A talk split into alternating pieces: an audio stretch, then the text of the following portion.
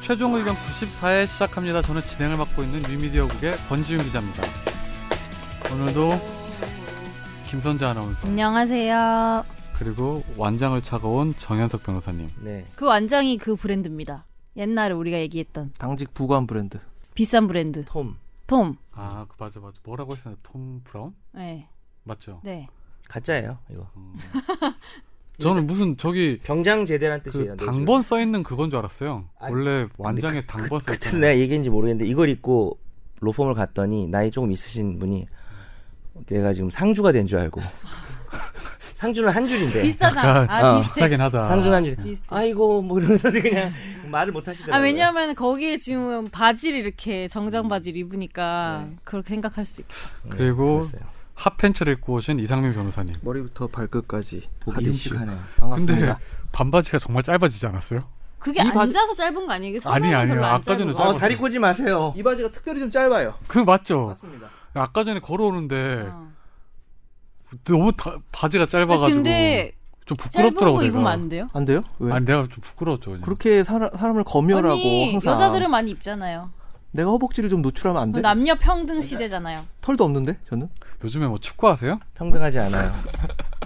아니 어. 보니까 아이돌들 막 춤추는데 보니까 훨씬 짧은 거 입고 춤추더라고 남자 남자, 아이돌들. 여자, 남자들. 어, 남자 남자 그러면 뭐 왁싱을 하고 이렇게 입은 거예요? 얘들은? 그거까지는 고화질이 아니라서 잘 모르겠네 방탄소년단이 그럼 뭐 과질을 다리 몰라 그러면. 드러내면 뭐 되고 저는 아니요 다리 이상민 드러내면 변호사님도 못하고. 괜찮아요. 왁싱을 하셔가지고 지금. 왁싱 왁싱 한게 안 아니라 했어. 그냥 그냥 이상민 원래 변호사 털이 없어. 어, 뭐 약간 육탄소년단 뭐 이런 거 하면 어떨까? 방탄소년단 좀 그렇고 방탄 헬멧 이런 거? 네. 육탄소년단 좋아. 네, 육탄소년단 좋아요? 그럼 그 드립을 채택하도록 하겠습니다. 좋아요. 네. 방탄 헬멧은 아웃. 그러게 육탄이 났다 김선재 아나운서가 혼자 안 웃었어요. 선재 잘 안 웃어요. 저 잘 안 웃어요 근데 선재가- 반응이 제일, 제일 정직하지 않아요? 김선재 선재는 아나운서가? 웃고 안 웃고를 그 사람에 대한 자신의 호감도로 하기 때문에 제가 뭐 하면 안 웃어요. 선재는. 아 그렇구나. 어. 아 제가 비호감이에요 아니 선재가 나를 별로 아. 안 좋아하니까 안 웃는 거예요. 네 그런 겁니다 김선재 아나운서는 오늘 쪽머리 했네요. 아 더워가지고 저도 쪽머리는 그렇죠. 뭐예요? 마늘종 같이 했다는 건가요? 머리를? 쪽머리 이런 거 쪽머리라고 하나? 쪽진다고 뭐 하 죄송한데 하긴 옆모습 하더라고. 좀 봐주세요. 어. 조선시대 여성처럼 했어요 어. 김이상공. 아무나 해봤어요. 그냥. 막 어. 던지는구나. 아무 말 대잔치 얼굴 표정이 안 좋았어. 아까 김선재 가짜로 아나운서 이거. 내가 봤어. 김이상공 할 때. 제가 아까 기분이 그러니까 좋았거든요 자꾸 내가 이런 걸 하니까 진짜 웃길 때도 안 웃어줘요. 선재가. 아니요 아니, 저 되게 잘 웃어요. 웃었어요 그래요? 제가 어, 되게 제가 안 웃긴 거였군요. 아니 어제 제 동생이 회사에 안 가는 날이어가지고 집에서 제 방송을 봤나 봐요. 그 생방송 투데이 하잖아요. 근데 그게 리액션이 계속 나가잖아요. 근데 얼굴 안 나가고 목소리만 나가는데 그 그분이 나왔어요. 그 김상중 씨따라는 분 있잖아요. 어, 인터넷에서 예, 예. 아. 그분이 나온 거예요. 근데 너무 웃긴 거예요. 그 역대급 생방송 투데이 시작한 이래로 음. 엄청 웃었거든요. 근데 제 동생이 그 낮잠을 자다가 그걸 그 목소리만 듣고 깼대요. 너무 크게 웃어가지고 옆에 있는 줄 너무 알고. 어, 너무 깜짝 놀라가지고. 근데 본인이 들어봤어요? 그게 혹시 아니, 안 안, 들어봤지. 봤어요? 그럼 혹시 너무 막 자제 못하고 막 아, 그러니까 그랬을 이런 것 거 같아서 아니야? 저는 근데 뱃짓 생방송 투데이 그 리액션 하는 부분은 모니터를 잘 안 해요. 왜냐면 너무 부끄러워가지고. 아니 자기가 그렇게 막 해놓고 부끄럽다고 어, 모니터링 그러니까 안 하면 자기가 어떡해요. 한 거 좀 부끄럽긴 하죠. 예. 아니 이- 오히려 이런 거는 괜찮은데 음. 막 깔깔깔 웃고 막 이런 거왜 자기 정 웃음소리 변호사님은 되게 본인이 드립친 거 여기서 다시 듣고 부끄럽지 않았어요? 아니 저는 아 이구번 건 정말 되게 잘했다. 좋아해요. 아, 자기 그래요? 뭐 모아서 막 다시 듣기. 다시 모아서 듣기. 들어요. 정연석 들어요. 정연석 예. 드림 다시 농담이에요. 듣기. 네. 특이한 취미를 가지셨네요. 농담이에요. 지금 제 드립에 대한 이야기는 좀 안 했으면 왜 좋겠어요. 요즘 약해져서 그렇죠? 아니 드립 얘기만 하면 악플 달려. 예, 근데 그래도 좀 다행인 게 요즘 최종 의견 댓글이 너무 없는데 그래도 왜 지난주에 그렇게 딱 두 없죠? 개 있었는데 둘 다 제 댓글이었고 둘 다 내용이 행로잼 뭐 약간 이런 내용이었어요. 네. 예. 아 그래서 이건 뭐니 사랑합니다. 예, 보세요 이렇게 요즘에 이것만이 댓글이 참 많은 것 같은데 우리 댓글 많이 달아달라고 얘기 안 할게요. 네, 그런 거 하지 마요. 아 네. 찌질해. 그거 진짜 어, 없어 보여. 찌질해. 요 또 많이 찌질해요? 그리고 원래 이렇게 이건 뭐니하고 진짜 경쟁이 아니라 이렇게 이건 뭐니 같은 게 돼야 네. 우리도 같이 좀 살아나는 어, 거잖아요. 그쵸. 그러니까 이 방송에다가 어. 모든 사업이 그래요. 손 기자님이나 이런 분들을 이제 꽂아 넣는 거 한 번씩. 아니 그런 너무 거 말고 속보이지 않아요? 우리도 그 뭐지 M사의 세모방이란 프로그램 있잖아요. 보셨어요? 예. 그거 좀 그것처럼 참신하더라고 프로그램. 그러니까 다른 케이블 TV나 이런 데랑 같이 콜라보를 해가지고 MBC랑 같이 이렇게 방송을 찍는 거예요. 아니 우리 사내에서도 같이 콜라보 안 해주는데 무슨 인기가 아니, 그런- 아니, 그러니까 제 말을 이거머니랑 우리랑 한 명씩 돌아가면서 콜라보를 아, 하면은 그런 것처럼. 한 네 번은 할 수 있잖아. 와, 그 우리 가가지고 일단- 개방신 당하고 일단 제가- 여기서 이것만 욕하면 우리 댓글 많이 달릴 거예요. 아, 그럴까? 욕하지 말고 그러네. 콜라보를 하자. 지금. 그리고 분명한 건 이것머니에서 저 같은 사람은 안 받아줄 것 같아요. 아니 좋아할 수도 있어. 그쪽에서 오는 게 지금 더 좋아할 쉬울 것 수 같아. 차라리. 그 지난주에 범주 선배가 나한테 아이템까지 지정해서 하라고 하더라고요. 뭐라 해야 최저임금 아니- 햄버거병? 아, 햄버거. 아. 우리 어, 최종 의견에서 했으면 그래서 좋겠고. 내가 안 한다고 했어요. 왜요? 자, 우리 자존심 때문에 안한 프로는 거죠. 독립적인 프로이기 때문에 누구의 지시를 받지 근데 실은 않고. 뭐. 그래 실은 생각하고 있었어. 피의식적으로 지금 아, 벌써 그러니까. 마음속에 이것만이 밑에 있는 거야. 우리. 어. 그러니까 이미. 그냥 그냥 채- 제안을 한 건데 지시하지 마세요 막 이러는 게 우회 완전 긍정이야. 완전 맞아. 피의식이네. 그러니까 아니, 최저임금 하려고 왔더니 이미 이것 뭐니 해서 했더만. 아, 그래요? 우리 그럼 햄버거병 합시다. 우리도 우리도 우리도 이것만이 제안 좀 합시다. 뭐요? 뭐 주제 같은 거 해가지고 그럴 그러죠. 어, 저- 그럽시다. 저 주식 투자. 주식 저 이제 주식, 주식 투자할 거. 아니 일단 본인이 먼저 선지자서 먼저 거기 한번 참가를 해요. 어, 아, 특별 제가 게스트로. 등판을 해가지고 어. 어, 싫어하는 지금 거 아니야? 손지 않아서 옷이 찢어져 있는데? 여기 저 원래 목에. 저 옷이 비 뭐, 멋이에요 멋. 멋 모르세요? 멋? 진짜 beauty, 모가지 진짜. 늘어난 거랑 네 옷도 좀 랑 찢어줄게, 지금 내가. 힙 이런 거. 뭐 멋이라는 게 근데 그거는 누가 봐도 이게 좀 약간 어디 그 어디. 뭐 너 그러게 자다가 씹어가지고 되게 단정한데. 아이 저 정도면 빈티지 이정- 그냥 아니 제가 막 뜯은 것도 끝머리만. 아니고 그쵸? 아니 본인 무슨 빠삐용 같은 걸 입고 소매 와가지고 끝 부분인데 아니야 이거 무슨 그 음. 마린 룩 자 이제 그만하시죠. 예스 sir. 청취자 사연 바다의 넘어갔습니다. 왕자. 오늘도 많은 없어요. 분들이 청취자 사연을 없어요, 없어요. 보내주셨는데 정말 많아요. 없어요 아, 없어요. 근데- 제가 어, 이걸 진짜 어떻게 없어. 추려요 맨날 이렇게 많은 걸? 지금 두 개로 추린 거잖아요. 추리는데 30초도 안 걸려요. 어, 너 진짜 근데 이게 정말 진짜 슬픈 게 추- 뭔지 무슨 알아요? 추리 소설인 줄 저한테 알았어요. 너무 보냈을 잘 때 추리는. 그대로 복사 붙여넣기해서 왔는데 한 분이 7시간 전이고 그 다음 분이 5일 전이야. 텀이 5일이야. 아 그런 얘기 하지 마세요. 저기 사연, 이제 저희 사연, 청취자 사연 사연. 혹시 무슨 5일장인가요? 5일에 한 번씩 오나요? 아니 오히려 한 번씩 한 명만 올. 매일 하루에 한 번씩 클릭 아, 클릭 클릭 너무 해보는 슬프다. 아니에요.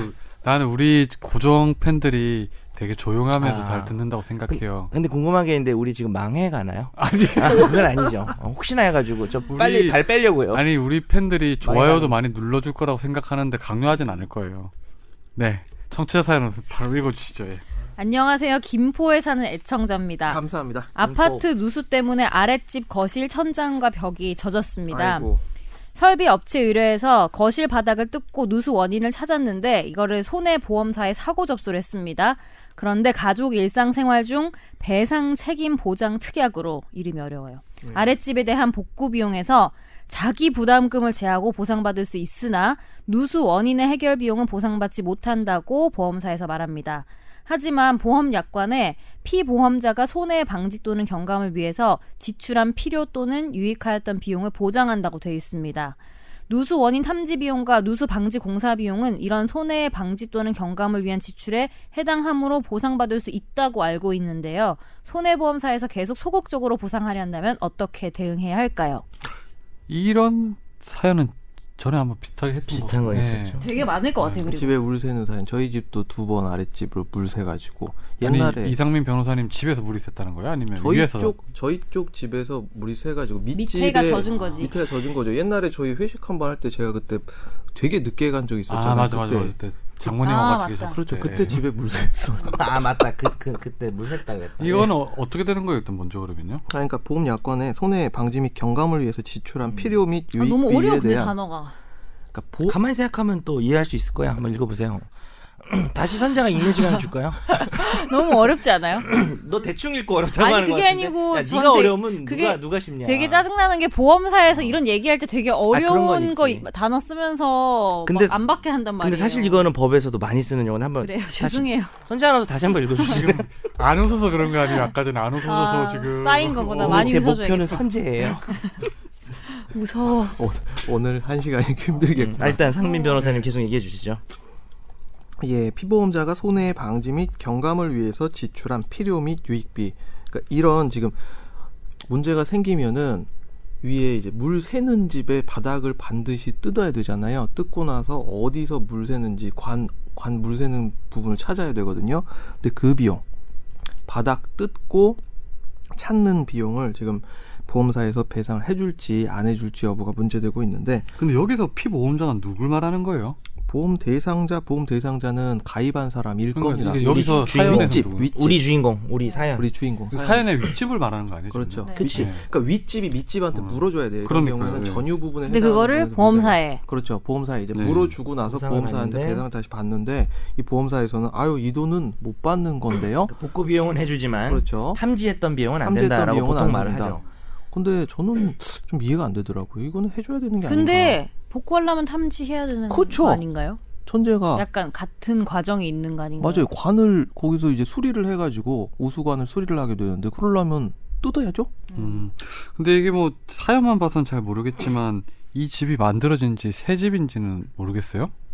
음. 김포면은 그래도 저희 집보다는 근데 이게 통상 예를 들어서 처음 만들어진 지 얼마 안 되는 집 같은 경우에 누수가 일어나면 예. 대부분 시공사에서 확 100%다 해주잖아요. 그거는 근데. 이제 거기서 하자담보 책임을 네. 지는 것이고 보통 이제 한 10년, 20년 지나면 네. 자연스럽게 우수관이 그러니까 이거 생기기 생활 누수 같은 마련인데. 경우에야 뭐 어쩔 수 없지만 예. 그 원래 집주인이 할 수밖에 없지만 소유자가 하는 거죠 사실은. 처음에 예를 들어서 입주한 지 얼마 안 돼서 누수가 생겼을 경우에는 거의 100% 시공사가 그때는 시공사에서 예, 예, 해주는 걸로 알고 그건 있는데 그건 하지 예. 않을까 싶고요. 그러면은 계속 손해보험사에서 이렇게 나오면 어떻게 해야 돼요? 결국 소송하는 거죠. 소송을 소액 해야- 소송해야죠. 음. 소송을 해야 되고 사실은 보험약관을 우리가 지금 다 들여다보질 못해서 명확한 답을 드리기는 어려운데 이게 많이 이슈가 되고 있고요. 근데 이제 보통 일반적으로 여기서 손해 방지 또는 경감을 위하여 지출한 비용, 필요 요약했던 비용이 뭐 응급처치나 긴급 호송 뭐 이런 것까지는 포함이 되는데 일단 원인을 알아보는 비용에 대해서는 보험회사에서 많이 거절들을 한다고 하더라고요. 그래서 이거는 사실 받기 어려울 수도 있어요. 그러니까 이상민 변호사님 말처럼 저도 이 정도도 포함돼야 되지 않느냐라고 당위에 있어서는 생각을 하는데 보험회사가 보험약관을 이런 게 포함 안 되도록 처음에 했을 수가 그럼 이 있어요. 통상의 전례들은 대부분 포함을 안 시키고 있는 거예요. 그러니까 요거는 한번 소송을 해봤으면 좋겠어요. 그래서 대법원까지 와서 다퉈가지고 포함을 안 뭔가 시키고 한번 있긴 합니다. 예, 네, 전례는. 예. 예를 한번 근데 만들어봤으면 이게 좋겠습니다. 사실 자동차랑 음. 음. 대상을 비교해서 보면 자동차 예를 들어서 어디가 고장 점검. 났는지를 음. 점검하는 그것도 보험비 포함이 되잖아요. 그렇죠. 자동차는 포함되죠. 예, 근데 이거는 포함이 안 되는 게 좀 이해가 안 좀 되긴 큰가? 하네요. 아니면 다음에 한번 우리가 네. 집중 탐구로 포함해서 좀 다뤄보죠. 이건 좀 흥미로운 주제 네, 같습니다. 다음 사연으로 넘어갈까요? 안녕하세요. 돌아온 이건 머니로 인해 우리 최종 의견의 3일 천하가 끝나는 건 아닌지 두렵습니다. 어, 언제 끝났습니다. 근데, 전화 있었어요. 그러니까요. 제가 전혀 근데 기억이 안 이분도 나서. 웃긴 게 3일 천하 뒤에 물음표를 자기가 했었대. 아 본인이 약간 주저를 이분 또 되게 했어. 정확하신 분이네요. 감사합니다. 된 적이 없습니다. 일일 일일 천하였다고 생각한 거 아닐까요? 천하가 있었냐고. 천하가 그러니까. 없었다니까. 천하가 없었. 천하 일주일에 하나 올라오면 우리가 최고죠 뭐. 3일 중, 중간 네. 정도. 아 맞아 다른 거 다 안 올라오면 그러니까. 우리가 천하야. 요즘 짜증나는 일이 생겨서 사연 보내봅니다. 게임 용어가 몇 개 나올 수 있는데 그때마다 상민 변호사님의 적절한 어시스트를 부탁드립니다. 빠밤. 그러니까 역할이 변호사 아니고 게임 전문가. 감사합니다. 제가 고딩 때부터 하던 온라인 게임이 있는데요. MMORPG 게임인데 굳이 이름을 밝히지 않겠습니다. 이렇게 게임을 오래 하라- 하다 보면 길드 같은 데도 가입해서 활동하게 되고 오프라인까지 인연이 이어져서 사람들끼리 현실에서 친해지기도 하나 봐요. 근데 얼마 전에 길드 내에서 불미스러운 일이 있어서 길드가 풍비박산이 나서 멤버들이 흩어지고 개중엔 다시 모여서 길드를 재건하는 등 난리가 있었습니다. 여기까지는 다 이해되시죠? 불미스러운 일이란 길드 공용 건- 전설급 전설급 아이템. 전설급 아이템을 누군가가 외부로 빼돌린 사건입니다. 원래 이 아이템은 최종 보스 몬스터의 길드 멤버들이 공격대를 짜서 도전할 때만 꺼내 쓴 아이템인데요. 어렵지만 계속 읽어보겠습니다. 멤버나 길드장 허락도 없이 아이템을 유출시킨 것도 모자라서 유출 대상이 경쟁 길드였던 겁니다. 그리고 이런 사실관계를 폭로한 게 이분이래요. 아이템 유출자와 현실에서 술 마시다가 들은 얘기를 제가 길드 게시판에 고자질했습니다. 문제가 여기서부터인데 길드가 사라지고 저는 다른 길드에 가입하지 않고 혼자 몬스터 사냥을 했는데 이 유출자가 저를 특정해서 계속 PK를 걸고 몬스터 사냥을 방해합니다. 운영자에게 말해봤지만 개인적인 문제라서 끼어들 수가 없다고 하더라고요. 그런데 실질적으로 제게 금전적, 시간적 피해가 발생합니다. 직장인이다 보니 일주일에 몇 번 몇 시간 정도밖에 접속을 못 하는데 그때마다 이런 식으로 방해를 받으니까 월 정액 끄는 만큼의 보람도 없고 시간도 날리고 10년 넘게 해온 정든 게임인데 그만둘 수도 없고 아, 괴롭습니다. 안타깝습니다. MMORPG가 뭔지 아시는 분. 저요. 아 저는 잘 약자는 잘 몰라요. 모르겠지만 예. 리니지 말하는 거 예. 아니에요? 이게 예, 맞아요. 온라인 롤플레잉. 롤, 롤플레잉인데 여러 사람이 그 한꺼번에 가면 뭐 모여요. 이런 거 아니야? MM에서 뭐 멀티 뭐 이런 거 아니야 뜻이? 근데 여기서 어떻게 해결을 해달라는 이게 질문인가요? 네. 근데 이거 예. 이게? 사이버상의 피해가 아니라 현실적 피해 아니에요, 이거는요? 그러니까 월 정액을 끊으셨다잖아요. 월정액 39,800원 끊으셔가지고 근데 게임을 저는 하고 계실 궁금한 텐데. 게 그러면 다른 아이디를 만들거나 하면 안 돼요? 그 키운 게 있잖아요. 아, 키우는 내가 레벨- 또 안 해봐서 몰라요 또. 랩업을 하려면 그 노가다 시간과 그래서 이제 그러면은 그런 별명 이런 거 바꾸면 안 돼요? 알죠 근데 그래도 알아요? 친추를 해놔 아, 내가 잘 몰라가지고. 김선재가 김선지 된다고 해서 못 알아볼까 근데 이거 그럼 이 좀 방법이 귀여운 것 없어요? 같은데, 오늘. 이게 사실 이게 이 아이템의 그 게임에서 캐릭터라는 게 자기 새끼랑 같은 거고 자기가 어, 그래요? 모라일체가 될 수 있는 건데 또 어, 너의 다른 새끼. 또 다른 나인데 음. 근데 이게- PK를 뜬다는 거 PK를 떠가지고 계속 게임을 못하게 방해를 한다 PK가 뭐예요? 설명을 좀 해주시죠. 게임을 아. 모르는 분들 계시니까. 오- MMORPG 게임에서는 현실처럼 예, 우리가 마을에서 이렇게 네 명이서 음, 같이 만나기도 사냥도 하고 예, 막. 약속도 그렇죠. 하고. 만나가지고 힐 주세요 건지유님 힐 주세요 유니유니님 예 우리는 유니 유니. 몸빵 쳐주세요 연성님 음. 예 저는 공격을 하겠습니다 으이씨, 난 계속. 몸빵이야. 아. 아니 저 손 느리면 나이 많으면 몸빵 쳐요. 어. 아 슬퍼. 현실에서 못하는 걸 하려고 하는 건데 어, 왜 현실을 반영하고 아니 그래요? 현실에서도 몸빵하고 계신데 굳이 그러니까 그렇게까지 할 필요 반영하지 없잖아요. 말라고. 손이 느린 사람은 그냥 피통 많은 캐릭터 근데 해가지고 예. 형 지금 온라인 게임만 안 하지 소울칼리버 격투 게임 전국 3위야. 아니 손이 내가 소울칼리버는 얼마나 언제적 빠른데. 게임이야 그게 2001년도 그거는 신림동에서 손이 이거 할때 진짜 되게 열심히 빠르게 하셨나 하잖아요. 봐요. 네, 네. 예.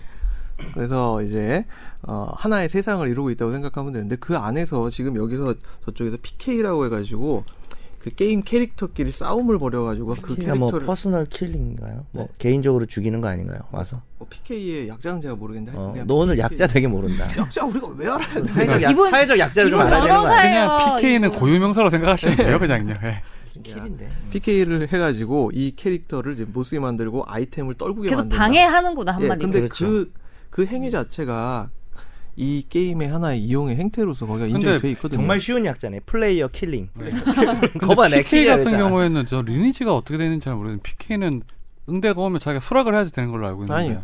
아닌 게임 아닌 게임들이 아, 많이 그래요? 있습니다. 예. 어. 그런 그러면 문제네. 일방적으로 들어와가지고 바로 음. PK가 되는 마을 공간이 네. 있어요. 거기에 이제 좋은 몹들이 있고 그 몹들을 때려 잡아야지 거기서 지- 네. 이쁜 아이템들이 똑똑 떨궈져 나온단 말이에요. 비싼 아이템들이. 그래서 요거는 일단은 어떻게 보세요? 법적으로는 뭐 법적으로 뭐 문제가 안 되죠. 방법이 없다는 여기서 막 거죠. 욕을 한다, 정당한 욕설을 게임 한다. 행위라는 거잖아요. 그렇죠. 어, 게임 근데 내에서 이제 인정돼요. 사실 한 나만 골라서 계속 괴롭히는 거 아니에요? 네. 이분은 지금 그러니까 네.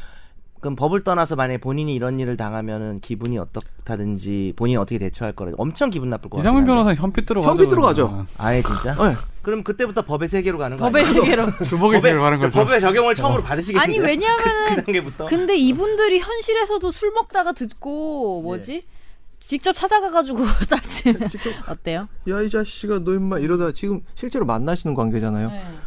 그러니까 막 이래가 이 자식아 아 네가 나한테 그렇지 이 이럴 사람 수 만나는 있어? 관계였지 이 사연이. 네 힐링 천사 너 나한테 이럴 수 있냐고 이러면서 싸우죠. 근데 그러겠네. 되게 시간도 많다. 나 같으면 내가 게임하고 재밌게 하고 싶어서 그렇게 방해하러 안 갈 것 그 같은데. 방해하는 놈도 웃긴 근데 거지. 그런 그치? 거예요. 이게 게임을 많이 하는 분들이 보면 이제 사실 현실과 게임 세계 구별을 잘 안 아 하잖아요. 이런 얘기 하지 말라니까 이게 그게 아니라니까 이게. 이따 그래서 우리가 또 이분 얘기를 같은 하니까. 괴롭히는 분도 사실은 그런 심리 때문에 그런 거 아닐까요? 아 우리가 드라마를 보면서 여- 뭐저 어르신들께서 어머니들께서 드라마를 보면서 계속 거기에 대해서 감정이입하고 이런 거랑 사실 크게 그러니까 길에서 다를 건 뭐 없단 악역 말이에요. 만나면 때리고 이런다면서요. 그러니까, 그러니까 어차피 모든 문화적 현상이 현실과 이렇게 혼재되고 부작용이 있죠. 네. 게임만 그런 건 아닌 것 근데 같아요. 게임은 정말 빠지면 헤어나기 힘들더라고요. 게임을 아예 너무 좋아해가지고 한번 나의 밑바닥을 봤거든요. 오히려 네가 근데- 너의 모습을 봤구나. 건지윤 기자가 한 번 빠지면은 진짜 먹는 것도 그렇고 되게 열심히 하나 봐요. 뭘 음. 언제 하나를 하수 하면 같은데 한번 빠졌으면 좋겠어요. 그렇게, 이, 끝까지. 네, 그렇게 이런 거 저런 거 내가 빠질 화성 거면 빠질 때 예. 형 머리 잡고 들어갈 거예요. 네, 저는 머리까지만 빠질게요. 그러면.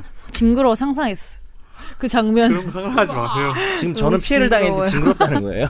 자 화제의 판결로 넘어가시죠. 아 이건 이렇게 해결된 거예요? 아니 그러니까 이거는 게임 이용의 아, 정당한 답이 방법의 없어? 하나로서 이거는 그러니까 제가 이 마음은 충분히 이해합니다. 저 진짜 롤 하루에 두 판 하고 싶은데 한 판밖에 못 해요. 오늘 화제의 슬프다. 판결은 힘내세요. 정영석 변호사님이 골라주셨는데 오늘은 그래도 좀 판결다운 판결을 골라주셨어요. 좀 판결다운 문화적인 의미가 판결이라기보다는 있어요. 성 관련이 아, 없어. 성범죄가 없구나. 왜들 그러세요? 네.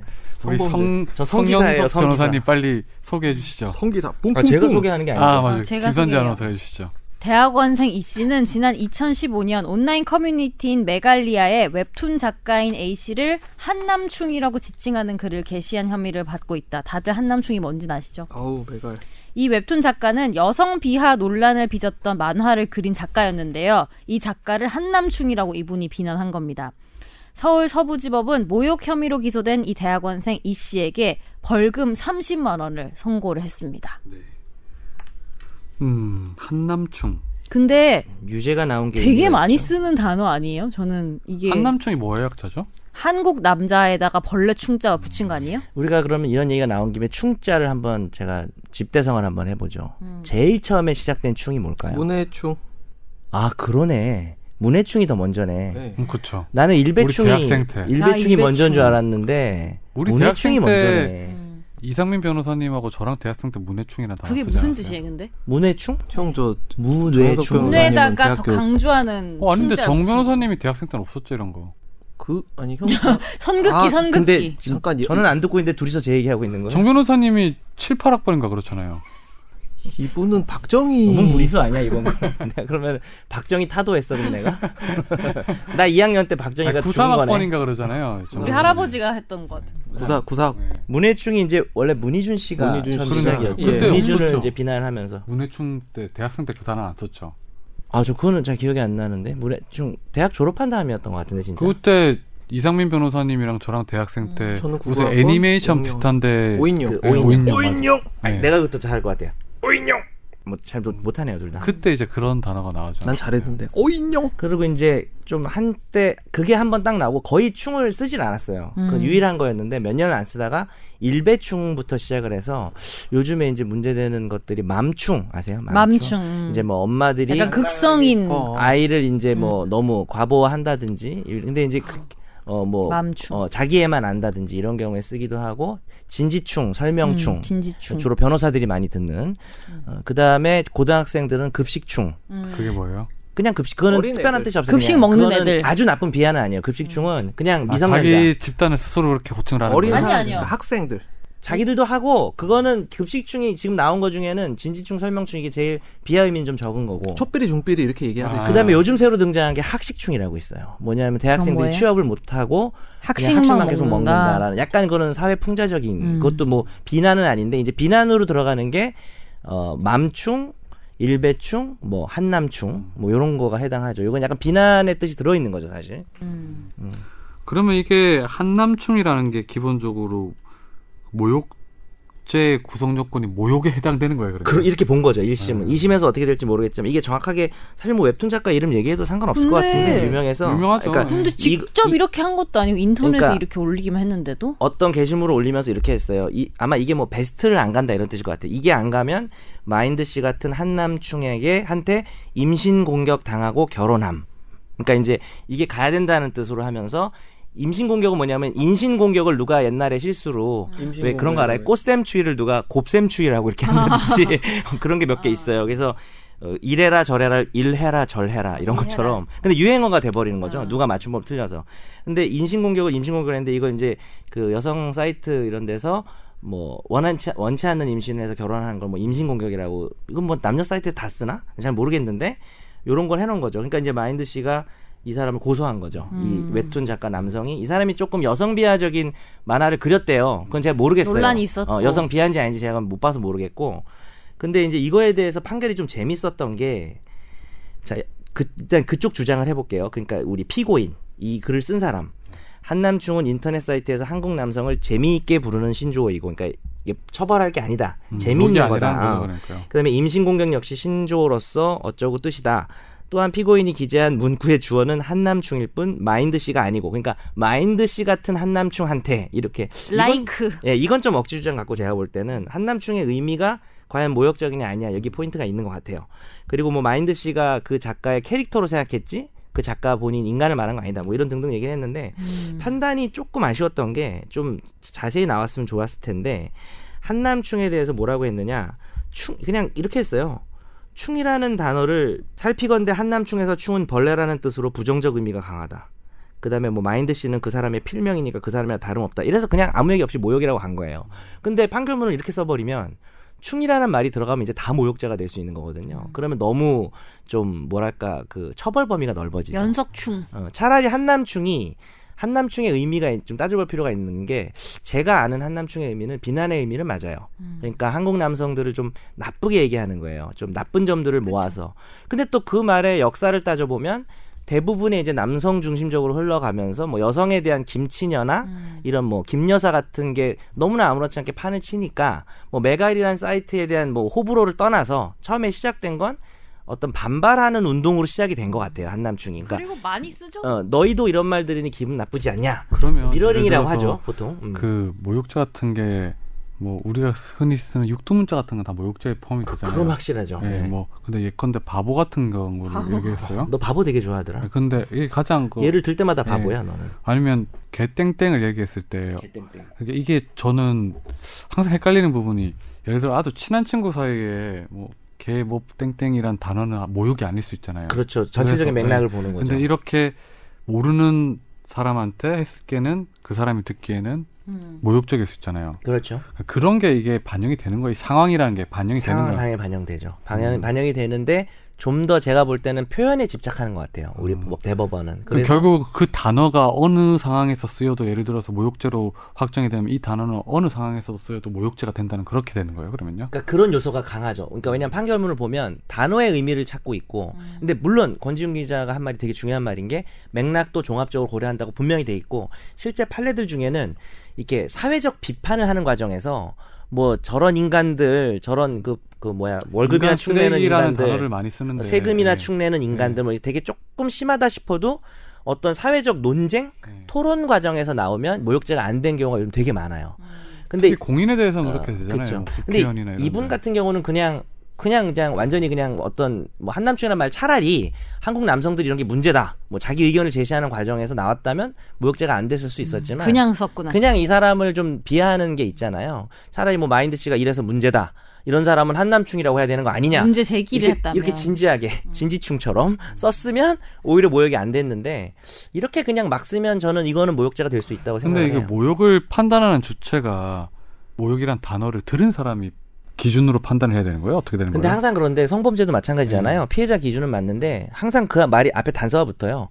일반적인 피해자로 보는 거죠. 만약에 그 모욕이든 성범죄든 무슨 범죄든 간에 그 사람이 너무나 심각하게 예민한 사람으로 설정해 놓으면 다 범죄가 될 거 음. 아니에요. 그러면 예를 일반- 들어서 이런 거는 좀 이런 양형에 반영이 되어 모욕죄에 있어서 어떤 사람 같은 경우에는 돌대가리라는 단어에 되게 트라우마가 예민해. 음. 있어가지고 그 단어를 들으면 막 있으신가 돌아가는 봐요. 그런 거- 건 반영 안 돼요. 아, 그러니까 그래요? 완전 개인적인 거는 반영이 안 돼요. 어. 유독 어릴 때부터 막 아버지가 부모님이 누가 때릴 때 돌대가리라는 말을 많이 해가지고 그것만 들으면 되게 기분 나쁜 음. 그런 아, 사람 그랬어요.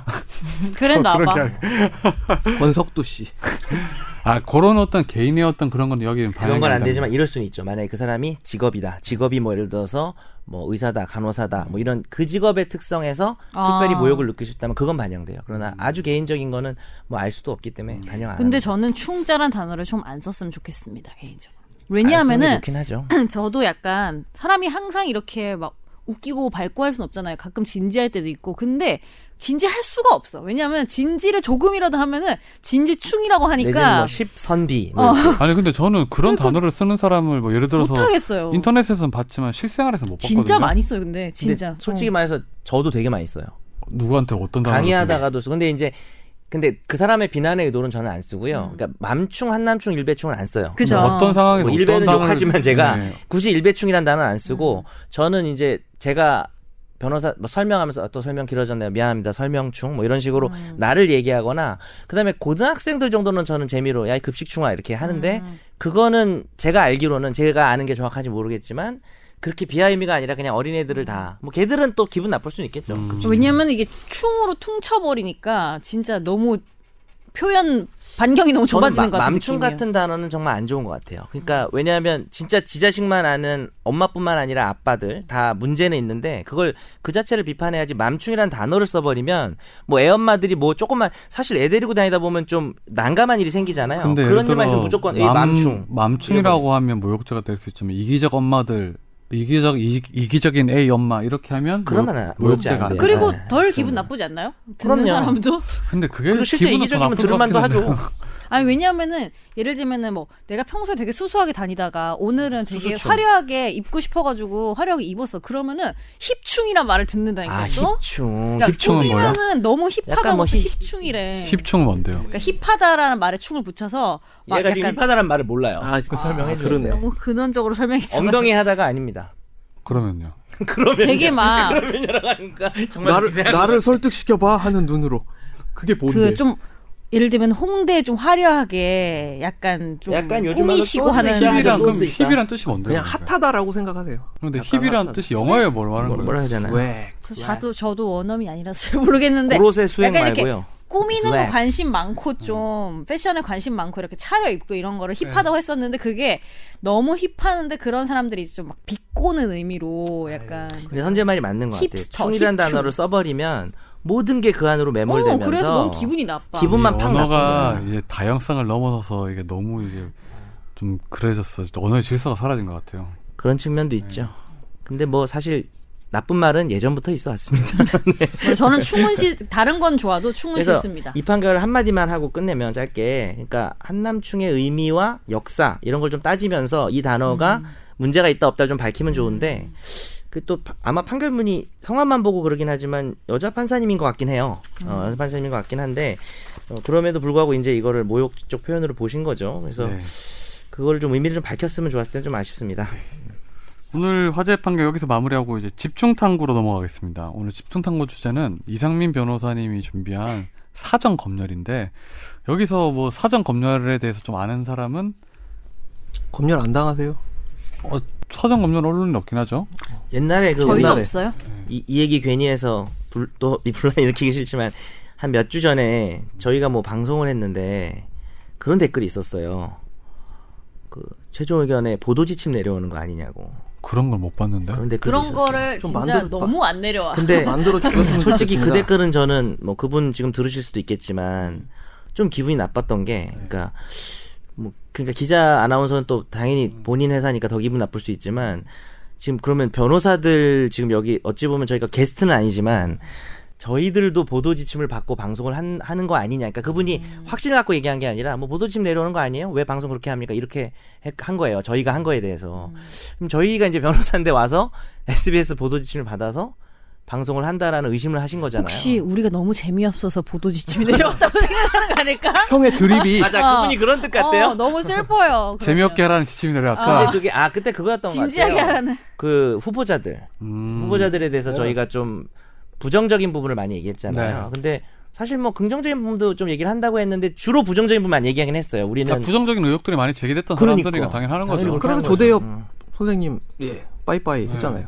음. 그 아니 뭐 그래서. 긍정적인 게 있으면 저희가 말을 안 하겠죠. 너무 지- 제가 지금 너무 근데 속 좁은 사랑한데요. 너무 지나간 댓글을 아니에요, 지금 근데 읽으면서 그때 진짜로. 기분이 별로 안 좋았다고. 저희도 방송 해보면 죄송해요. 그 오히려 댓글 다신 분. 네. 누가 보고 있나 싶을 정도로 안 내려와요. 예. 네. 어. 근데 이, 그 진짜로. 사전 검열이라는 정말로. 게 뭐 사실 이게 지금 많이 사라졌는데 예전에 있었잖아요. 사전 검열이 정확하게 뭐예요? 사전 검열 헌법 제 23조 사전 검열의 금지라고 돼 있는데 사전 검열의 뭐 정의나 이런 것들에 대해서는 이따가 어, 판례를 하나 헌법재판소 결정을 하나 소개시켜 드리면서 이야기를 하면 좋을 것 같고요. 그럼 무슨 사전 얘기부터 하고 검열 싶어요? 가지고 되게 크게 우리가 고등학생 때 문제가 됐던 적이 있었잖아요. 빰빰빰 빰빠바밤 음, 여러분 이런 촐싹대는 게 다 저라고 생각하시는데요. 절반은 이상민인데 은근히 목소리 비슷하더라고요. 바이 이제 네. 음, 시대유감이란 노래 알고 계십니까? 아 저렇게 들으니까 모르겠네. 요 네. 빠라바라밤 빠라바라밤 역시. 징징징징 저렇게 들으면 징징징. 몰라요. 고등학생 그 저는 서태지 세대가 아닙니다. 저는 서태지보다 듀스를 훨씬 좋아했어요. 저는 동방신기 세대거든요. 좋아. 근데 이건 하면 저는 알아듣는데 여기 듣는 음. 몰라요. 분들 아, 그래도 음파 듣는 내가 네. 네. 근데 듣는 분들 연령층이 꽤 돼요. 제- 응사나 그러니까 저- 음치를 제 보셨을 연령층 때잖아요. 맞아, 되시는 분 많은 저도 것 그런 같아요. 그런데 드라마에서 봐서 알아요. 너의 말들을 웃어 성시경, 너에게- 성시경, 그건 원래 서태지 노래잖아요. 성시경 너에게. 그러니까 너에게. 서태지의 이그 4집 앨범에 시대유감이라는 노래가 있었던 거를 아, 알고 계실 겁니다. 왜냐하면 그때 또 사회적 이슈가 되었기 때문에 가사를 좀 잠깐 소개해 주시죠. 아 왜 기다려왔자 가사만 소개하라 그랬는데 가사를 아니 그렇게 노래를 가사를, 가사를 생각하라고 몰라. 그렇긴 해. 노래 안 하고는 안 떠올라. 하지 않아. 그러니까 세상이 뒤집힌다 뭐 이런 예, 내용. 모두를 뒤집어 정, 정직한 사람들의 시대는 갔어 뭐 이런 가사들이 있거든요. 굉장히 이제 사회 그 염세적인 당시에는 가사가 예 음. 염세적인 가사가 들어가 있다. 이래 가지고 하나도 안 당시- 염센데 근데 그러니까 4집 앨범을 그때 내면서 그때는 공연 그 공륜이라고 하는 집단이 있었습니다. 거기에다가 미리 공연 윤리 심의위원회였나 공- 예, 이게? 공륜 네, 지금 공연. 영등이로 바뀌었죠. 예. 영등이로 바뀐 공륜이 있어가지고 거기에다가 미리 아, 이 음반을 보내가지고 다 심의를 받았어야 돼요. 음. 예. 네. 문제가 없나? 그래서 잘 보면 그 당시에 테이프 지금 저 어리신 분들은 테이프 아예 본 적이 없겠지만 테이프 가운데 보면 시, 공륜 심의 필이라고 써 있었습니다. 음, 네. 딱 저 붙어- 테이프는 알아요. 아 예. 테이프에 요렇게 플러스판 돌- 넣어가지고 이렇게 돌리잖아요. 아, 맞아. 돌돌돌돌돌 돌려가지고. 돌려가지고. 워크맨 가지고 다니고. 그렇죠. 화나면 자르고. 근데 이제 공륜에서 이 서태지 4집에 대한 심의 과정에서 이 시대 유감 가사가 이거 이 가사가 너무 과격하고 이 현실을 부정적으로 묘사하고 있어 해가지고 발매 불가 판정을 내리고 야 가사 고쳐와 이래 버렸단 말이에요. 그랬죠. 그러니까 서태지가 이제 여기에 빡, 빡, 빡 아니, 예, 화가 많이 나서 음. 서태지님께서 어떻게 화가 많이 했죠? 나셨고. 화가 나- 나서? 서태지님께서 아예 거기 가사를 다 빼버리고 연주곡으로 발매를 했던 거예요. 그 당시에 어떤 항의였죠. 네. 음. 예, 항의를 하면서 사직 컴백을 하면서 또 여기다가 아 시대 유감 내가 가사를 다 빼고 발매한 데에 대해서 어유 이거 사전 심의를 하- 하면서 이 나이 든 어르신들의 기준으로 해가지고 노랫말을 불가 판결을 해버린 데 대해서 우린 굉장히 유감이다. 그랬다, 그랬다. 이랬다니까 이제 공륜에서 또 여기에 대해서 화가 나가지고 음. 야 너네 필승하고 컴백홈의 가사가 우리한테 사전 심의 받은 거랑 좀 다르네? 너 임마 너 고발. 이래서 검찰에다 고발을 했어요. 그렇죠. 이게 음반 및 비디오물에 관한 법률을 살펴보면 이제 사전 심의 제도를 규정을 하고 있었습니다. 이때는 그럼 헌법에 헌법이 아니고 이게 제도 자체가 이렇게 있었어요. 근데 이거 헌법에 안 된다고 돼 있었다면서요. 근데 근데 헌- 이거에 대해서 기본적으로 문제가 있다는 인식을 잘 못했죠. 예. 해석의 네. 헌법이 추상적이니까 네. 이제 그 시대에서 약간 어떻게 배치되는 그런 해석되는지는 제도가 있었다는 거. 있지만 배치 안 된다 우리는 이렇게 말해버렸던 거죠. 당시에 사실은. 또 서태지 씨 말고 DJ DOC 노래도 있었잖아요. LI 이 노래 있었잖아요. LI. 에라이 웅바라 집어쳐라 닥쳐라 어 거기는 좀 따라, 사전- 가라, 가라, 가라, 어 사전 검열 자체를 거론하고 있죠. 예. 거기서는요. 예. 에라이 웅바라 닥쳐라 어 예, 이런 노래가 예. 있어요. 그, 그 그 거기 시험 소리를- 가사를 들어보면 사전 검열을 그 자체를 비판을 하고 있어요. 음, 네. 예. 참고로 DJ DOC의 5집은 대한민국을 빛낸 100대 음반 중에 하나로 선정이 됐습니다. 61인가 했을 거예요. 들어봐야겠네요. 예. LI라는 노래는 꼭 들어보세요. 둘 다 들어볼게요 네. 오늘. 예, 많이 들어보십시오. 그래서 이제 이때 어, 새정치국민회의 당시 야당 총재였던 DJ가 너무 옛날 이름이다. 세정치국민이. 네. 이 당시에 YS 시절이고 이- 어, 여당 총재가 이회창 신한국당 이회창 총재 시절이죠. 그래서 여기에 대해서 이제 문제가 불거지고 나서 법률이 바뀌었어요. 법률이 바뀌고 무엇보다 이때 정태춘 씨 아시는 분 전 알죠. 아시죠? 네. 네, 역시 나이가 드러나는 네. 우 그대 고운 목소리에 요런 식으로 노래하신 분. 전혀 모르시죠? 내 네, 마음은 부부가 듀엣곡 불러요. 음. 근데 요 그분이 이제 운동권 노래 많이 부르시는데 이 네, 노래는 그렇죠. 그런 노래가 아니었죠. 이제 그 정태춘 씨가 이 음반 및 비디오물에 관한 법률 제 16조가 사전 심의 제도를 규정한 16조가 이거 헌법 제 23조에서 어, 하지 말라고 한 사전 검열에 해당한다. 네. 그러니까 그래서 이거, 예. 헌법 소원을 냈었죠. 헌법소원을 냈고 이 헌법소원을 대리한 사람이 누굴까요? 몰라요. 우리가 아주 많이 아는 분입니다. C로 시작되는 분이죠. 국민의당에 계세요. 천정배 아 선정배. 맞다 얘기했었죠. 천정배 의원이 지금도 본인이 대한민국 그 예술 발전을 혁혁한 공이 있다고 맨날 그래서- 얘기를 하고 있어요. 그래서 그 예. 힙합 어떻게 생각하세요? 아, 근데 그게 틀린 진짜 말은, 틀린 말은 아닌 것 아니죠. 같죠? 틀린 말은 네. 아니죠. 그거 뮤비 보셨어요? 이게 되게 중요한 판결이니까. 힙합 하신 랩 하시는 거 뮤비. 봤어요. 하여튼 그래가지고 결국 헌재로 가서 이게 이 조항에 대해서 위헌이 나왔죠. 어. 예, 재판관 일치, 일치된 의견으로 다음과 같이 선언한다. 그래서 음.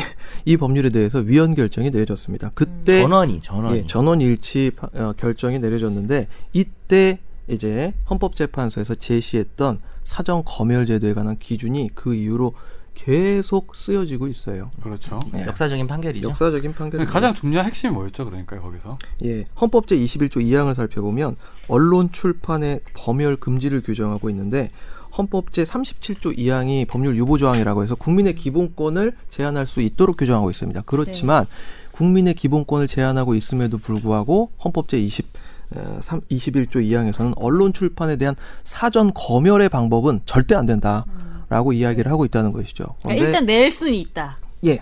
사후 심의를 어쩌고 저쩌고 하고 있는 하면서 건 아니에요. 음. 할 수 있지만 아예 그러면은- 사전 검열은 표현 자체를 막아버리는 거잖아요. 음. 어떤 주체가 네, 그게 근데 노래 자체를 못 내게 하는 거니까. 그렇죠. 그거. 그렇죠. 그래서 뭐라고 했냐면 사전 검열은 절대적으로 금지된다. 사전 검열은 무슨 일이 절대적으로. 있어도 거의 안 된다는 식으로. 하는 근데 거죠.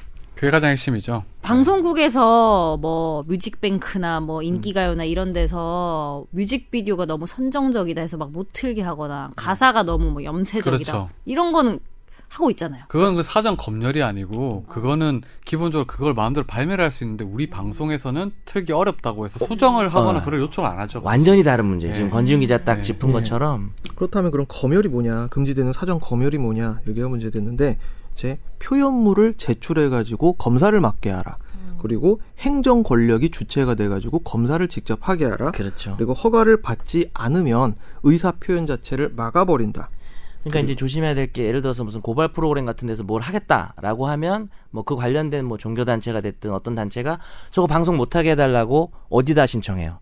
법원에다 신청을 하죠. 가처분 그래서 신청하죠. 방송 금지를 사전에 일단 금지하고 그 방송이 정말 문제가 있는지를 따져보는 거를 법원이 판단할 수는 있어요. 가처분으로. 그런데 행정권, 국가 권력에서 야 이거는 우리 저 위해가 있다라는 식으로 표현을 막는 것. 그러니까 가장 중요한 게 행정권이 막는 건 안 된다. 그러니까 이게 정부가 어떤 정부가. 그 권력의 비판적인 걸 사전에 차단해서 아예 공개 자체를 못하게 하는 거라서 어떤 이유에서도 안 된다는 게 그렇죠. 이게 헌재 결정이 주된 맞아요. 그러니까 세 요지였죠. 가지입니다. 다시 한번 정리하자면 제출하게 하고 정부가 검사하고 말 안 들으면 처벌할 수 있고 이 세 가지 요건이 갖춰지면 네. 검열에 해당한다고 네, 봅니다. 네. 그렇죠. 예. 그런데 지금 이 아까 문제가 되었던 이 조문이 공연윤리위원회의 심의를 안 받은 음반은 아예 발매 자체를 못하게 해버리고 어, 그래서 이거는 검열에 해당한다고 딱 완전 결정을 지었다고 권력이네 봐요. 그럼. 그렇죠. 근데 이게 사실 당시에 이게 김영삼 정부 때 아마 위원이 나왔을 거예요. 예, 위원이 나왔는데 그때 당시에 저도 기억을 해요. 조간에 엄청 실려가지고 예. 왜냐면 획기적인 어떤 결정이었어요, 진짜. 이게 당시에 막 대부분의 가수들이 뭐 이상민 변호사님이나 다 알겠지만 노래를 낸다고 했다가 갑자기 발매 날짜가 늦어지는 경우가 있어요. 예. 그게 대부분 뭐 욕이 들어있어 삐 그 처리한다고. 예. 그 DJ 디오씨도 그랬었고 제가 왜냐 그 음반을 살려고 했었는데 못 결국 샀어. 19금이 됐을 거예요, 그게. 19금 나왔어요. 네. 예. 아 그래서 못 샀어요? 아니, 사긴 했죠. 아. 너 음. 몇 네. 살이었는데? 그 고등학생인데 근데 팔긴 했었죠, 그러니까. 예, 근데 뭐 예. 그걸 굳이 막는 방법이 술, 처- 술 판매처럼 이렇게 막진 않으니까. 예, 그렇죠. 예. 하장 검열 자체가 지금 뭐 위원이 나왔지만 비슷한 형태로 들어가는 것도 좀 있지 않나요? 저는 그 이해 안 되는 거예요. 아직 남아 있는 거? 그 금서 이건 금서. 어떻게 되는 거예요? 금소가 아직 있어요? 금서 있어요. 어 네. 예. 진짜? 어, 국방부 금서 아직까지 아니, 다 있는데. 국방부 건- 국방부 금서 금소라는 의미는 목록을 없지 아직 않아요? 만든다고요? 국방부에서 금소 목록 중에 보면 뭐 마르쿠스부터 뭐 시작 자본론. 아니 뭐 그러면은 근데 그게 무슨 의미가 있어요? 뭐 못 들고 다니는 아니 뭐 것도 아니고. 아예 병영 자체에 안 되고 그 처벌할 수 있도록 돼 있어요. 군대 안에 그러니까 못 들고 군대만 가는 거예요? 징계를 이제 그러니까 우리 시대 자본주의 이런 책들 자본론도 마찬가지고 그리고 오, 음, 뭐 진짜? 예전에 그 장하성 교수 쓴 책도 그렇죠. 금서로 돼 있었어요. 그러니까 군대 안에 못 들고 들어간다는 거예요. 군대에서 봐서도 안 되는데 만약에 군인에게 보면 적용되는 거죠? 처벌은 가능해요. 군인에게만 군인은- 적용되는 거죠. 우리가 들고 그러면 다닌다고 갑자기 이거는 네. 국방부가 와서 어때요? 그러진 않을 거 아니에요. 네. 그 국가보안법상 이적 표현물 그거는 그것도 남아 있죠. 음, 예, 그건 여전히 유효하잖아요 지금요. 예 국가보안법상 이정 표현물 근데 뭐 이적 표현물도 사전 검열은 안 되겠죠. 그건 그건 안 사전 되지만. 검열하고는 좀 다르지만- 완전 완벽하게 똑같진 하지만 않지만 그 책, 검열을 할 수도 없고 근데 그 책 자체를 뭐 내거나 읽었다고 해서 이제 형사 처벌할 수 있냐의 문제겠죠. 그 그거는. 소지를 하고 있으면 처벌을 하잖아요. 그쵸. 지금. 그건 예. 형사 처벌의 문제죠. 근데 그 마르크스 자본론이라는 게 사실 지금도 살 수 있는데 그게 이적 표현 도서관에도 있지 네. 않아요? 그러니까 변호인 영화 변호인에서도 거기서도 이제 똑같은 이야기가 그때 나오지만은 뭐 H카의 역사란 뭐 예. 무엇인가도 그때는 그랬죠. 지- 지금은- 서울대학교 그 수업 들으면 꼭 읽어야 할 그렇죠 책이라고. 서울대학교에서 꼽히는- 추천하는 그때도 그랬어요. 백대책 그러니까 그 변호인 영화 당시에도 음. 그게 필독 어. 새내기 교양 도서였는데 서울대학교에서 그러면 그 거기서 유명한 대사 하잖아요, 송강호. 이해치카가 빨갱입니까? 뭐 서울대학교도 뭐 공산 뭐 빨갱입니까 이렇게 얘기를 하죠. 네. 음. 소, 뭐 이해치카가 소련에 소련에 뭐 뭐 해가지고 뭐 영국 외교관이라는 증서가 여기 있습니다. 어. 죄송한데 지금 성대모사예요. 뭐 네, 성대모사. 성대모사. 아니거든. 송강호 상대모사였습니다. 그냥 모사꾼 같은데. 네. 예. 그러면 음악이나 해. 이렇게 이제 좀 약간 우리나라가 여전히 뭐 예전하고 많이 달라지긴 했지만 여전히 어떤 표현의 자유에 대해서는 약간 좀 이렇게 억누르는 측면이 있는 것 같아요. 뭐 방송이나 이런 데서 봐도 근데 네, 저도 방송국에 일하지만 오히려 책은 되게 뭐 오히려 사람들이 조금 더 자유롭게 생각하는 것 같은데 예를 들면 노래 가사 같은 거는 약간은 그러니까 예를 들면 음. 사람들의 인식이? 그러니까 그런 책 아. 소재 중에서는 진짜 뭐 자살로 끝나고 그렇지, 런 그렇지. 비극적으로 끝나는 뭐 그런 내용이 만약에 있잖아요. 그런 관점에서 보면 되게 유해해 아, 그리고- 예, 보일 수도 있는. 아니 그리고 자기 뭐 존재에 대해 고민을 하고 이러다가 뭐 자살하고 이런 내용 있잖아요. 근데 예. 가사는 조금만 그런 게 담겨도 그렇지, 이게 암시만 해도. 염세적이다, 애들한테 염세적이고. 안 좋다 이렇게 해서 그거 왜 그럴까요? 서극적인 왜, 무슨 뭐 음. 암시가 담긴 왜- 언덤 근데- 마이 스캔 그- 왜 근데- 노래에 더 그렇게 그럴까요? 그러니까 그러면은 하루키 책은 하나도 못 나와야 그러게. 되고 사실 뭐 영화랑 비교해도 영화도 또 좀 상대적으로 어. 자유로운 편이잖아요. 근데 생각을 음. 영화도 해보면- 뭐 힘들죠. 힘든데 아니 근데 생각을 해보면 네. 노래보다는 노래는 되게 낫지 심한 않아요? 것 저 같아요. 노래가 좀 심한 것 같아요. 책도 검열했어요. 그래가지고 내게 거짓말을 해봐 장정일 씨 구속됐어요. 옛날에. 그렇죠. 근데 이제 노래가 심하다고 심한 이유는 그걸 뭐 옹호한다기보다는 노래는 그냥 막 들릴 수 있는 거고 많이 나가니까 뭐 청소년들도 그냥 들리는 걸 귀를 막을 순 없잖아요. 영화는 등급이 있지만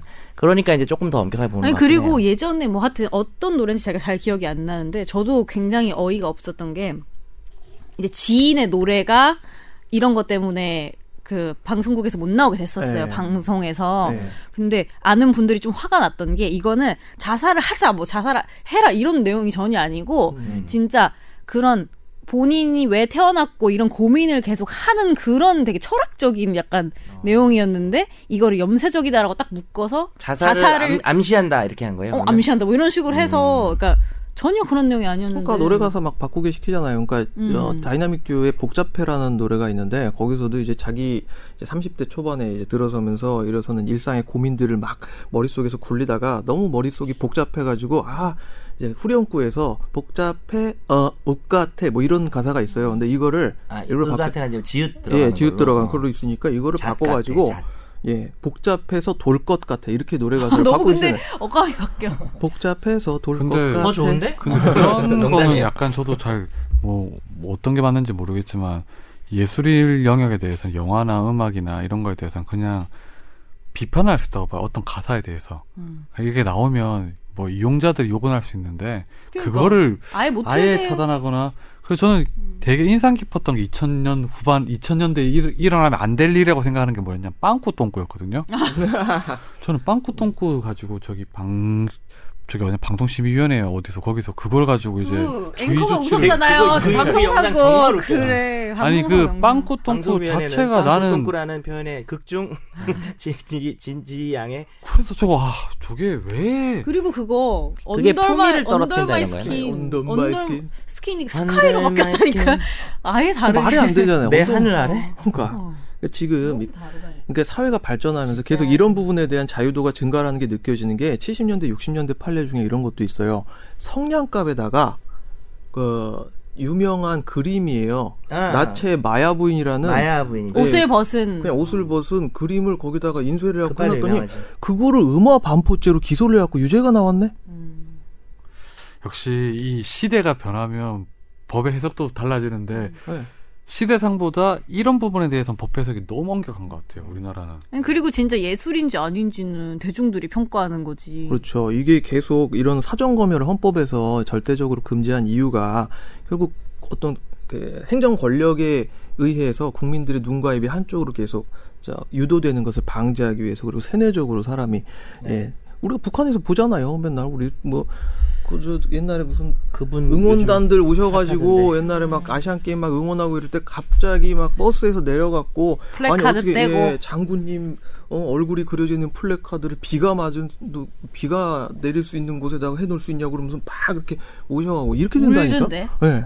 어떻게 장군님 얼굴을 그렇게 될 수 있습니까? 옆에 김대중 오늘 대통령도 다 성대모사를 있었는데. 많이 했어 성대모사예요. 아 짜증 나서 이런 거 이게 화딱지 나니까. 특히 뭐 예술 영역은 사실은 정말 이거는 누구나 개입을 하고 개입을 하지 않은 채 가만히 놔두면 그대로 발전하는 것 같아요 네. 그러니까 이거를 예, 항상 자- 그랬던 것 자체- 같아요 예. 그래. 정화가 돼요 또 예. 그러니까 예술 영역을 이렇게 저 사전 검열 제도를 해놔가지고 완전히 망한 케이스가 우리나라 만화계 음, 그렇죠 망하게 훌떡 망하게 된 계기가 97년도에 그러니까 예전에는 아동 청소년 대상 만화에 다 심의필 마크 찍혀 있던 거 혹시 아십니까? 옛날 저희 집에 꺼벙이 이런 만화 있었거든요.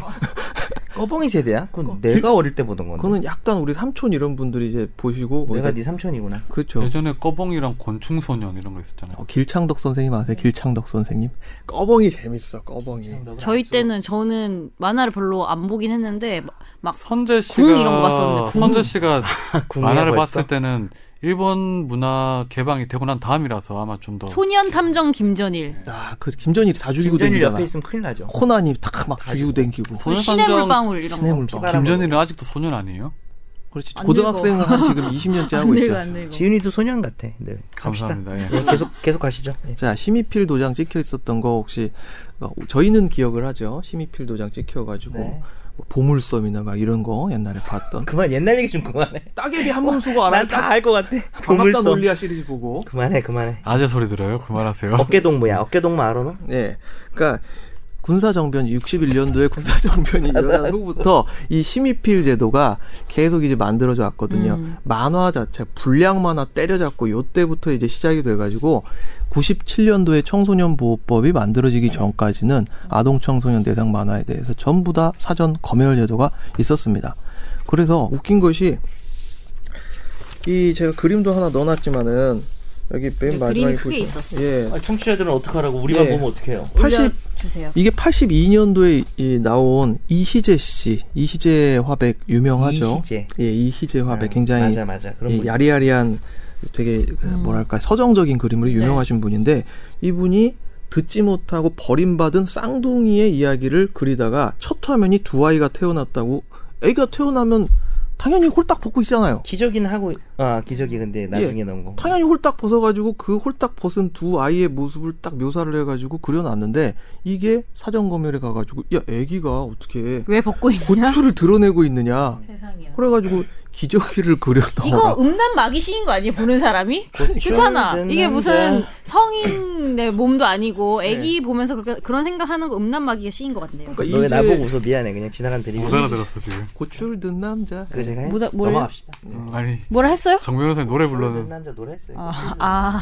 그러니까 이재화백이 이 거미줄이란 못 듣는 게 낫죠. 만화에 만화에서 이재화백이 나 이거 못 그리겠다 기저귀 못 그려 넣겠다고 하니까 어쩔 못 수 없이 그리지. 편집부에서 기저귀를 그려 넣은 그렇죠. 거예요. 그러니까. 아, 다른 분이 만화에. 그려 넣은 예, 거야 이거. 그래서 출고가 됐는데 이게 지금 이 근데 만화 이거 관련 기저귀가 너무 야한데?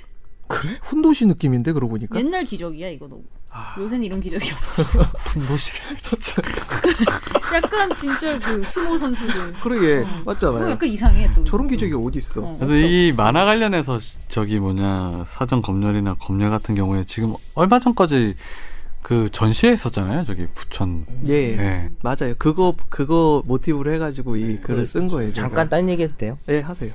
그 로타라는 작가 알아요? 알죠. 네. 아, 잘 그러니까 알죠. 이제 뭐 구하라나 뭐 설리 이런 애들 이런 친구 분들도 찍고 애들이랬다 분들로 굳이 약간 이제 로리타 느낌이 나는 거잖아요. 때묻지 않은 소년데 좀 근데 약간 그러면서 약간 야시시하게 그래서 이게 약간 그런 문제가 있는 거죠. 그리고 얼마 전에 기사를 보니까 외국의 아동복은 그냥 아이처럼 찍는데 우리나라 뭐 한 여덟 살 아홉 살짜리 초등학생 아동복을 되게 섹시하게 찍는 거예요. 아동 모델을 뭐 뒤태 여- 막 이렇게 드러나게. 한마디로 여자처럼 찍는. 아, 근데 이제 그런 것들에 대한 이제 비난이 많잖아요. 왜냐하면 소아 성애자들이나 이런 걸 좀 유도하기 때문에 그리고 실제로 뭐 아무리 표현의 자유여도 아동 포르노는 소지하는 것 자체만으로도 처벌하고 있고 그게 맞고 그렇죠. 어 뭐 아청법에 약간의 문제는 있지만 뭐 아동 포르노 정도 되면 그거는 명백하게 문제죠. 근데 사실 이제 처벌은 또 결국 사후적 문제니까 그렇다 치더라도 이제 뭐 이런 표현들이 엄청나게 비난을 받는데 또 좋아하는 사람들도 있어요. 로타 작가를 당연히 그렇잖아요. 근데 이거를 막 비난을 만약 이게 정말 유해한 표현이라면 뒤늦게 막 비난을 하는 것만으로 그 사람이 뭐 그게 사장되거나 묻히거나 이러지 않는단 말이에요. 그렇죠. 어, 그러니까 그 물론 그 사람이 유해한지 아닌지는 저는 판단을 보류하지만 만약 정말 사회적으로 유해한 표현이 있다고 해보자고요. 근데 그게 계속 생산이 되고 있는데 국민들이 알아서 자정해서 묻히자. 라는 지금 오늘 방송 취진 저는 100% 동감하는데 좀 그런 문제도 있지 않나. 이게 자정의 노력으로 덮이지 않는 것들은 어, 물론 이제 그렇에도 불구하고 사전 검열은 하여튼 안 된다. 어, 이거는 저도 동의를 하는데. 자정으로 어떻게 생각하세요? 그렇게 하는 게 예를 들어서 뭐 허위 사실 같은 경우에야 뭐 그럴 수 있지만 가짜뉴스? 이런 예술적 영역에 대해서는 아, 본인은 그렇게 생각해요. 사회적 큰 유해가 있는 게 뭐가 있을까요? 저는 잘 없을 것 같아요. 예를 들어서 뭐 예전에 소화성애를 부추기는 아, 거는 저 좀- 그런 거는 당연히 처벌 그건 당연히 대상이지만 처벌인데, 네. 지금 우리가 좀 논란이 되는 것들은 그렇게 확 떨어지는 것들이 아니잖아요. 그 정도 아닌 대부분. 예. 것들. 뭐 어떤 영화가 있잖아요. 예전에 유명했던 영화 그거를 뭐 개봉을 한 해 만에 했던 뭐죠? 아 저기 뭐 우린 모르죠 그렇게 얘기하면 돌이킬 수 없는 음 네. 네. 거기서 그- 이제 예 모니카 벨루치. 네, 네. 그 아. 영화가 상당히 논란이 많았었어요 네. 처음에 할 음. 때. 어떤 이걸 장면 극장 때문에? 개봉을 해야 되는지 말아야 되냐 이런 것부터 시작해서 이런 영화 자체를 들어와서 안 된다 이런 거였는데 근데 막상 이제 나중에서 한참 뒤에 들어왔어요. 저희가 그거를 우리나라가 프랑스에서 개봉할 때 한 게 아니고 한 몇 년 뒤에 우리가 했을 거예요. 좀 문화가 바뀐 다음에. 그런데 막상 했는데 영화가 그렇게 문제가 될 것이 아니었던 거예요. 그러니까. 성관계나 이런 네. 예. 장면에 대해서 그냥 지뢰에 어, 뭐 그런 장면이 들어가 근데 있다요. 음. 저는 그거에서도 되게 극단적으로는 솔직히 말해서 진짜 진짜 진짜 야하다고 해도 10년 뒤에는 그게 사람들이 아무렇지 않게 받아들이는 게 돼 있을 수도 있잖아요. 문화 변할 수 있다. 음. 10년도 그렇지만 예를 들어서 새끼라는 영화가 있었잖아요. 새끼. 음. 새끼라는 게 정작 중국에서는 음. 다 잘려서 나왔다고 하더라고요. 음. 거의 대부분의 장면이 그 거긴 또 나라의 예. 어떤 자기 나라가 찍은 예. 건데 음. 그래서 뭐 그런데 또 그걸 보면서도 아 이게 저는 무삭제를 소장하고 있어요, 새끼. 아, 근데 내가 문제제기 한 건 지금 이제 권지훈 기자를 뭐 비판하는 건 아니지만 권지훈 기자도 얘기를 하면서 그렇게까지 떨어지는 거는 뭐 그렇지만이라 그랬는데 사실 그것도 권 기자의 기준이잖아요. 아니 그러니까 어떻게 보면 이 시대에서 예를 들어서 예를- 뭐 음. 초등학생 가지고 어떤 뭐 포르노를 만들었다 그거에 대해서 뭐 되게 지지를 하거나 그런 사람은 없잖아요. 음. 그리고 그거 기본적으로. 예. 사실 검열의 그걸 대상 좋아하는 자체가 미친놈도 문제죠, 있을 수 그거는. 있잖아요. 그걸 좋아하는 미친놈도 있을 수 있죠. 아니 그거는 우리가 논의 지금 여기 부분이에요. 그러니까 그거는 언론 출판의 영역이 네. 아닌 네, 그러니까 것이죠. 우리 그렇죠. 판례는 있어요. 그런 표현은 표현의 자유에 아예 속하지 음. 않는다라고 판례가 좀 속시원하게 말을 하긴 하는데 사실 뭐 논의를 극단적으로 하면 그 모든 기준들을 누가 만들 거냐의 문제는 여전히 남는다는 음, 거죠. 그렇죠, 제 말은. 그렇죠. 그러니까 그것도 애매하죠, 애매. 사회, 가 변형 그러니까 변화하면서 기준도 바뀌어 그러니까 음란물에 대해서 표현의 자유를 인정할 것인가가 굉장히 네, 이제 오래된 화두거든요. 그리고 로타만 해도 음란물은 아니에요. 근데 그게 뭐 어린애처럼 이렇게 느낌을 성인을 대상으로 예. 어린애처럼 뭐 교복이나 이런 느낌인데 뭔가 왠지 야시시하니까 아 이거 보면 진짜 기분 더럽다 이런 사람도 있고 야 이게 무슨 소아 성애냐라는 사람도 있다는 거예요. 그러니까 어떤 사람에 따라 표현물이 다르네. 논란이 있을 수는 있다라는 거죠. 근데 그런 게 사실 저는 형벌이라는 거는 최소화에 그쳐야 되는데 전에 얼, 최근에 있었잖아요. 그 맥심이었어요. 뭐였어요? 그 무슨 표지 모델인데 여성을 트렁크에 실는 것처럼 한 김병옥 씨가 아, 김병옥 씨. 네, 아, 김병옥 그게 씨가 맥심 표지 모델 맞나요? 네, 맞아요. 그거 가지고 엄청 큰 문제가 한번 됐어요. 그건 어떻게 생각해요? 그러니까 나는 논란의 소지가 되는 문- 네. 표현이 되게 많은데 우리가 그냥 모든 표현을 열자라고 하는 것도 조금 문제가 남아요. 저는 그런 그러니까 여기서 약간 표현은- 논의가 좀 달라지는데 맥심 표지는 이미 나왔잖아요. 그러니까 이거는 사전 검열과 그렇죠. 아, 는 그렇긴 해요. 멀단 말이에요. 그건 이제 전제 예. 깔았죠. 예. 그, 그 사전 검열은 무조건 반대인데 그런 표현들이 사전 검열을 제가 옹호하는 거는 일도 아닌데 예.